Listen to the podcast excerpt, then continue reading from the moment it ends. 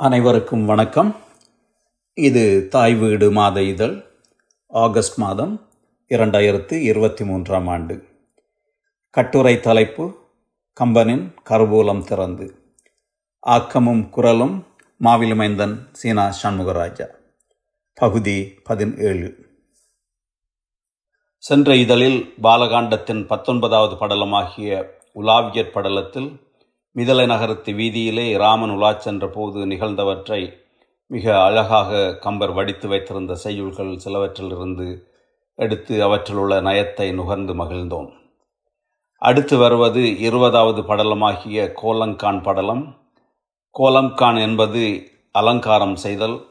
ராமன் சீதை இருவரினதும் திருமணத்திற்கு முன்பாக நிகழும் திருமண நிச்சயார்த்தம் எனப்படும் நிகழ்ச்சிக்காக சீதை அலங்காரம் செய்து அரசவை மண்டபத்துக்கு அழைத்து வரப்படுகின்ற செய்திகளை கூறுவதால் இப்படலம் கோலம்கான் படலம் எனப்பட்டது. அழகியற் படலமாகிய இதில் வரும் அழகான காட்சிகளையும் இனிமையான செய்திகளையும் நாற்பத்தி மூன்று செயல்களில் கம்பர் வடித்து வைத்துள்ளார். அவற்றுள் சிலவற்றை தேர்ந்தெடுத்து எல்லோரும் சுவைத்து மகிழ்வதற்காக இங்கே தருகின்றேன். சனக மகாராஜனின் கட்டளையை ஏற்று சீதையின் தோழிமார் சீதையை அலங்கரிக்க தொடங்குகிறார்கள். இயல்பாகவே சீதை பேரழகு படைத்தவள். ஒப்பற்ற அழகுடைய பொருளை மேலும் அழகு செய்ய வேண்டுமா என கேட்பது போல் ஒரு செய்யுள் வருகிறது. அமிழிமை துணைகள் கண்ணு கனி என அமைக்கும் போல் உமுள் சுடர் கலன்கள் தன் அங்கை உருவினை மறைப்பதோரார். அமிழ்தினை சுவை செய்தென்ன அழகினுக்கு அழகு செய்தார். இமிழ்திரை பறவை ஞாலம் ஈழமை உடைத்து மாதோ கம்பராமாயணம் பாலகாண்டம் ஆயிரத்தி இருநூற்றி மூன்றாவது செய்யுள். அழகான கண்களை மறைப்பதற்கு காரணமாக உள்ள இமைகள் இரண்டும் அக்கண்களுக்கு மேலும் அழகை ஊட்டுவதாகவும் இயற்கையாக அமைக்கப்பட்டிருக்கின்றன. வீசுகின்ற ஒளியை உடைய அணிகலன்கள் சீதையின் அழகிய வடிவத்தை மறைக்குமே என்னும் எண்ணத்தை கொள்ளாதவர்களாக இயல்பாகவே மிகுந்த இன்சுவையுடைய அமுதத்துடன் தேன் சர்க்கரை ஆகியவற்றை கலந்து மேலும் சுவையை ஊட்டுவது போல இயல்பாகவே பேரழகு கொண்ட சீதைக்கு அணிகலன்களால் அவளது தோழிகள் மேலும் அழகு செய்யத் தொடங்குகிறார்கள். ஒலிக்கின்ற அலைகளை உடைய கடல் சூழ்ந்த உலகத்து மக்கள் இவ்வாறு அறியாமையில் இருக்கின்றார்களே என்று வியப்பது போல நயம்பட இச்செய்யுளை கம்பர் படைத்துள்ளார்.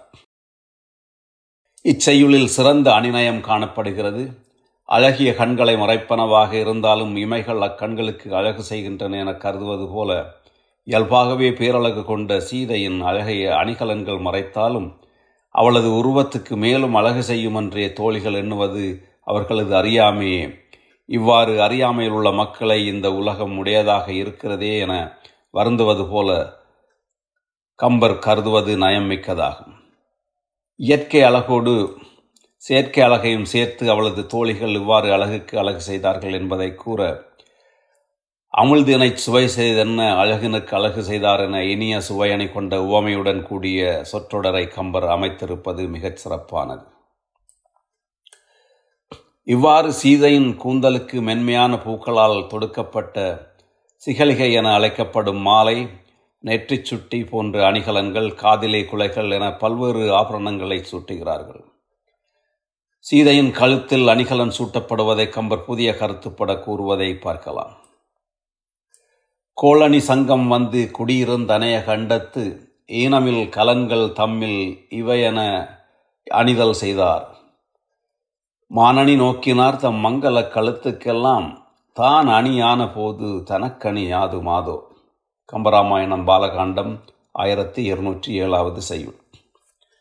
திருமால் ஏந்தியுள்ள பாஞ்சசன்யம் என்னும் சங்கானது இங்கே வந்து குடியிருந்தாற் போன்றிருந்த சீதையின் கழுத்திலே குற்றமற்ற ஆபரணங்களில் பொருத்தினவற்றை தோழிகள் அணிவித்தார்கள். மான் போன்ற பார்வையுடைய உலகத்து மகளிர் எல்லோரது கழுத்துக்கும் மங்களனானாக திருமகளின் அவதாரமாகிய சீதை இருக்கும்போது அவளுடைய கழுத்துக்கு அணிகலன் வேறு எதுவும் வேண்டியதோ என்கிறார் இச்செயுளில் கம்பர். சாதாரண சங்கை உவமையாக கூறாமல் திருமாலின் கையில் உள்ள சங்கை உவமையாக்குகின்றார் இயற்கையாகவே அழகுமிக்க சீதையின் கழுத்துக்கு அழகை தரும் சிறப்புடைய அணிகலன்கள் உலகத்தில் ஏது இருக்கப் போகிறது? இல்லையாயினும் உலக வழக்கப்படி தோழிமார் பொருத்தமான அணிகலன்களை தேடி எடுத்து அணிவித்தார்கள் என்கிறார். இலக்குமியை குறிக்கும் திரு என்னும் அடைப்பேருடன் கூடிய தனது மங்களனானே உலக மகளிரின் கழுத்துக்கு அணியாகின்ற போது தனது கழுத்துக்கு வேறு அணி வேண்டுமோ எனக் கேட்பதைப் போல மான் அணி நோக்கினார் தம் மங்கள கழுத்துக்கெல்லாம் தான் அணியான போது தனக்கு அணியாது என நயமிக்க சொற்றொடர் அமைத்திருப்பது கம்பரன் கவித்திறனுக்கு எடுத்துக்காட்டாகும். தலை கழுத்து மார்பு தோல் கைகள் இடை கால்கள் என சீதையின் ஒவ்வொரு உறுப்பிலும் அணிகலன்கள் அணிவித்ததையும் மேகலையும் தாரகைச் செம்மையும் அணிவித்ததையும் ஒவ்வொரு செய்யுளாக அழகாக வர்ணிக்கின்றார் கம்பர் சங்க இலக்கியங்களில் கூறப்படுவது போன்று அக்கால பெண்களின் மார்பில் சந்தனம் முதலிய வாசனை குழம்புகளால் தொய்யில் எழுதுதல் என்னும் ஒப்பனை பற்றிய செய்யுள் ஒன்றும் இங்கே வருகிறது. சில்லியல் ஓதி கொங்கை திரள்மணி கனகச் செப்பில் வள்ளியும் மனங்கன் வில்லும் மன்மத சாந்தி தீட்டி பல்லியல் நெருகிப் பார்க்கும் பரம்பொருள் என்ன யாக்கும் இல்லையுண்டு என்ன நின்ற இடையினுக்கு இடுக்கன் செய்தார். கம்பராமாயணம் பாலகாண்டம் ஆயிரத்தி இருநூற்றி பன்னிரெண்டாவது செய்யுள்.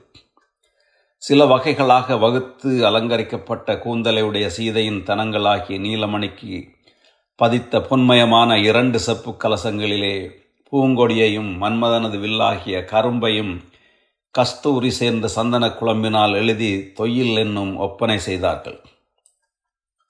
உண்டென்றும் இல்லை என்றும் ஐயம் கொள்ளத்தக்கதாக பல்வகையான சமயங்களால் பார்க்கப்படுகின்ற கடவுளின் வடிவம் போல இருக்கும் அவளது இடைக்கு அத்தொயில் எழுதியதால் சுமையை ஏற்படுத்தி துன்பத்தை விளைவித்தார்கள் என்பது இச்செய்யுள்.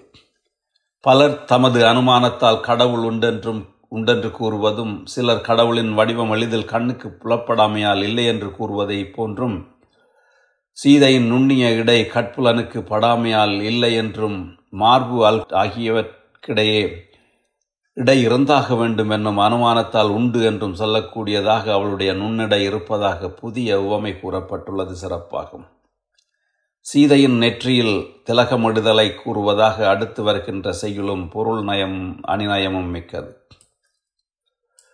மொய்வளர் குவளை பூத்த முளரியின் முளைத்த முன்னால் மெய்வளர் மதியின் நாப்பன் மீனுண்டேல் அணைய தேப்ப வையக மடந்தை மார்க்கும் நாகர்கோதையர்க்கும் வான தெய்வமங்கையர்க்கும் எல்லாம் திலதத்தை திலதம் செய்தார். கம்பராமாயணம் பாலகாண்டம் ஆயிரத்தி இருநூற்றி பதினாறாவது செய்யுள். இரண்டு கண்களாகிய கோலை மலர்கள் நெருங்கி செழிப்பாய் காணப்படுகின்றன. பூத்திருக்கின்ற முகமாகிய செந்தாமரை மலரிடத்தே நெற்றியாகிய மூன்றாம் பிறை மதி முளைத்திருக்கிறது. அதன் நடுவிலே நட்சத்திரம் ஒன்று தோன்றியிருக்குமானால் அதனை ஒப்பது போல் நில உலகத்திலே உள்ள மனித பெண்களுக்கும் பாதாள உலகத்திலே உள்ள நாககன்னிகைகளுக்கும் விண்ணுலகத்திலே உள்ள தேவமங்கைகளுக்கும் என்று மூவுலகில் உள்ள பெண்களுக்கெல்லாம் திலகம் போல் இருக்கின்ற சீதைக்கு திலகமிட்டு அலங்கரித்தார்கள் என்கிறார் கம்பர். கருங்குவளை கண்களுக்கும் செந்தாமரை முகத்துக்கும் மூன்றாம் பிறை நெற்றிக்கும் அதன் நடுவே ஒளி வீசிக் கொண்டிருக்கும் திலகம் நட்சத்திரத்துக்கும் ஒப்பாக உருவகம் செய்து இச்செயுளை சிறந்த கற்பனையோடு கம்பர் அமைத்துள்ளார். மூவுலக மங்கையர்க்கெல்லாம் திலகமாக இருப்பவளுக்கு திலகமிட்டார்கள் என்பதை மங்கையர்க்கெல்லாம் திலதத்தை திலதம் செய்தார் என்னும் அழகான சொற்றொடர் வாயிலாக எடுத்து சொல்லியிருப்பது சிறப்பு. இயற்கை அழகுடனே அணிகலன்களால் செயற்கையாகவும் அழகு செய்யப்பட்ட சீதையின் அழகைக் கண்டு அவளது தோழிமார்களே காமுற்று மயங்குவதாக கூறும் கம்பரின் செய்யுள் ஒன்று இவ்வாறு வருகிறது. கஞ்சத்து கழிக்கும் இந்தேன் கவர்ந்துண்ணும் வண்டு போல அஞ்சொற்கள் கிள்ளைக்கெல்லாம் அருளினான் அழகை மாந்தி. தஞ்சொற்கள் குளறி தத்தம் தகை தடுமாறி நின்றார். மஞ்சர்க்கும் மாதரார்க்கும் மனம் என்பதொன்றே அன்றோ. கம்பராமாயணம் பாலகாண்டம் ஆயிரத்தி இருநூற்றி பத்தி ஒன்பதாவது செய்யுள். அணிகலன்களாலும் அழகு செய்யப்பட்ட சீதையை கண்ட மகளிரெல்லாம் தாமரை மலர்களிலிருந்து இனிமையான தேனை பருகி கழிக்கும் வண்டுகளைப் போல அழகிய சொற்களை கிளிகளுக்கு பயிற்றுவிக்கும் சீதனுடைய அழகை பருகி அதனால் ஏற்பட்ட மயக்கத்தினால் தம் தம் தத்தம் பேச்சுக்கள் குலைந்து வாய் குளறி சொற்கள் தடுமாறி தமது இயல்பான நாணம் முதலிய இயற்கை குணங்களும் தடுமாற்றமடைகின்ற நிலையை எய்தினார்கள். உலகத்தில் ஆடவர்க்கும் மகளிருக்கும் மனம் என்பது ஒரு தன்மையதே அல்லவா என்பது செய்யுளின் பொருளாகும். இயற்கை அழகுடன் செயற்கை அழகும் சேர்ந்து விஞ்சிய பேரழகு கொண்டிருந்த சீதையை கண்களால் பருகி கழித்த மகளிர் கூட அவள் மேல் காதல் மயக்கம் அடைந்தார்கள் என்பது நிகழக்கூடியதா என ஐயம் தோன்றலாம். அதனாலேயே ஆடவர்க்கும் மகளிர்க்கும் மனம் என்பது ஒரு தன்மையுடையதேயாம் என்று கூறி கம்பர் ஐயம் நீக்கியுள்ளார். இவ்வாறு அலங்கரிக்கப்பட்ட அழகுடனே தோழிமார் சூழ்ந்து வர சீதை மணிமண்டபத்தை நோக்கி நடந்து செல்கின்ற காட்சியை கம்பர் வருணனை செய்யும் செயல்களில் ஒன்று. பொன்னின் ஒளி பூவின் வரி சார்ந்து பொதி சீதம் மின்னின் நிழல் அன்னவள் தம் மேனியொளி மான. அன்னமும் அறம்பெயரும் ஆரமுதும் நாண மன்னவை இருந்த மணி மண்டபம் அடைந்தாள். கம்பராமாயணம் பாலகாண்டம் ஆயிரத்தி இருநூற்றி இருபத்தி எட்டாவது செய்யுள். பொன்னில் இயற்கையாக உள்ள ஒளியும் பூவிலே இயற்கையாக உள்ள நறுமணமும் சந்தனத்திலே இயற்கையாக பொருந்தியுள்ள குளிர்ச்சியும் மின்னலில் இயற்கையாகவே தோன்றும் ஒளியும் என இவை எல்லாவற்றையுமே சீதையின் மேனியில் இயற்கையாக அமைந்த ஒளி தோற்றுப்போகச் செய்துவிட்டன. தமது நடையிலே தோற்றுப்போன அன்னப்பறவைகளும் தமது அழகிலே தோற்றுப்போன தேவமாதர்களும் தமது இனிய சுவையிலே தோற்றுப்போன ஆரமுதும் நாணமடையும் வண்ணம் அரசர்கள் வீற்றிருந்த மணிமண்டபத்தை சீதை வந்தடைந்தாள் என்பது கம்பரின் கூற்று. அவள் சூடியிருக்கிற பொன் அணிகளின் ஒளியையும் சூடியிருக்கின்ற பூக்களின் நறுமணத்தையும் பூசியுள்ள சந்தனத்தின் குளிர்ச்சியையும் மின்னல் ஒளியைப் போன்று அவளின் மேனியொலில் தோற்றுப்போகச் செய்துவிட்டன என்கிறார் கம்பர். இந்த செய்யுளிலே கம்பர் சிறந்த பொருள் நயத்தையும் ஒலி நயத்தையும் வைத்துள்ளார். ஆரணிய காண்டத்தில் சூர்ப்பனகை நடந்து வருகின்ற காட்சியை இதே போல வர்ணனை செய்கின்ற கம்பர் ஒரு நுணுக்கமான வேறுபாட்டை வெளிப்படுத்தி இருப்பார். இங்கே சீதையின் மேனி அழகுக்கும் நடைக்கும் அவளோடு இணைந்திருந்த இயற்கையான பொருட்களை ஒப்பிட்டு சீதை நடந்து வந்தது இயற்கையாக அழகாக அமைந்திருந்தது என்பதை காட்டியவர் அங்கே பஞ்சியொளிர் விஞ்சுகுளிர் பல்லவம் அணுங்க எனத் தொடரும் செய்யுளில் சூர்ப்பனகை இயற்கையாக நடப்பது போல் செயற்கையாக நடந்தாள் என புலப்படுத்தியிருப்பார். இனிமையான ஒரு காட்சியை மேலும் இனிமையாக்குவதற்காக தொல்காப்பியம் கூறும் மெல்லின எழுத்துக்கள் கொண்ட மெல்லின வண்ணம் என்னும் ஒலியோசையில் இருவரது நடையையும் வர்ணிக்கும் இரண்டு செயல்களையும் அமைத்திருப்பது கம்பரின் கவித்திறன் உச்சம் எனலாம். இவ்வாறு மணிமண்டபத்தை அடைந்த சீதையையும் அவள் அழகையும் அங்கிருந்த ஆடவரும் மகளிரும் கண்கொட்டாது கண்டு மகிழ்ந்திருக்க அவளை கண்ட ராமன் அன்னவளை அல்லலென வாமென உய அயிர்ப்பான் கன்னி அமுல் தத்தை எதிர்கண்ட கண்ட கடல் வண்ணன் உன்னுயிர் நிலைப்பதோர் அருத்தியோடு உழைத்தாண்டு இன்னமுள் தல கலிகொள் இந்திரனை ஒத்தான். கம்பராமாயணம் பாலகாண்டம் ஆயிரத்தி இருநூற்றி முப்பதாவது செய்யுள்.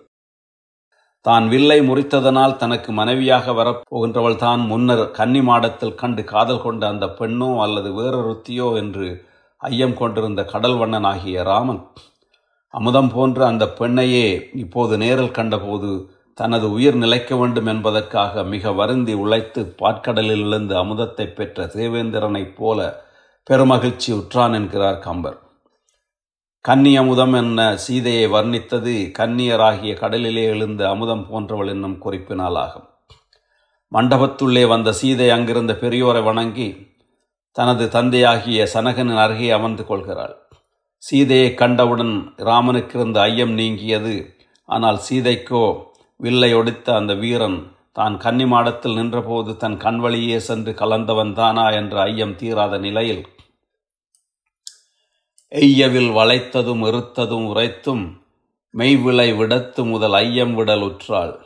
ஐயனை அகத்து வடிவே அகல அல புறத்தும் கைவளை திருத்துபு கடைக்கணில் உணர்ந்தாள். கம்பராமாயணம் பாலகாண்டம் ஆயிரத்தி இருநூற்றி முப்பத்தி ஏழாவது செய்யுள்.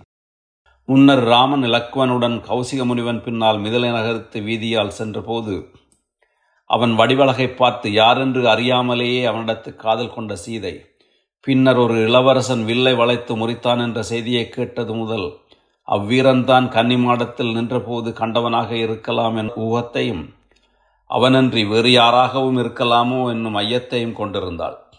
அங்கு நாணத்தினால் தலை கவிழ்ந்து நிலத்தை நோக்கியிருந்தவள் தனது கை வளையல்களை ஒழுங்குபடுத்துவது போல சாடை செய்து கடைக்கண் பார்வையை அவன் மீது செலுத்தினாள். கன்னிமாடத்தில் கண்டவனும் வில் முறித்தவனும் ஒருவனே என்பதை கண்டு தெளிந்து மகிழ்ச்சியில் உடல் பூரைத்தாள்.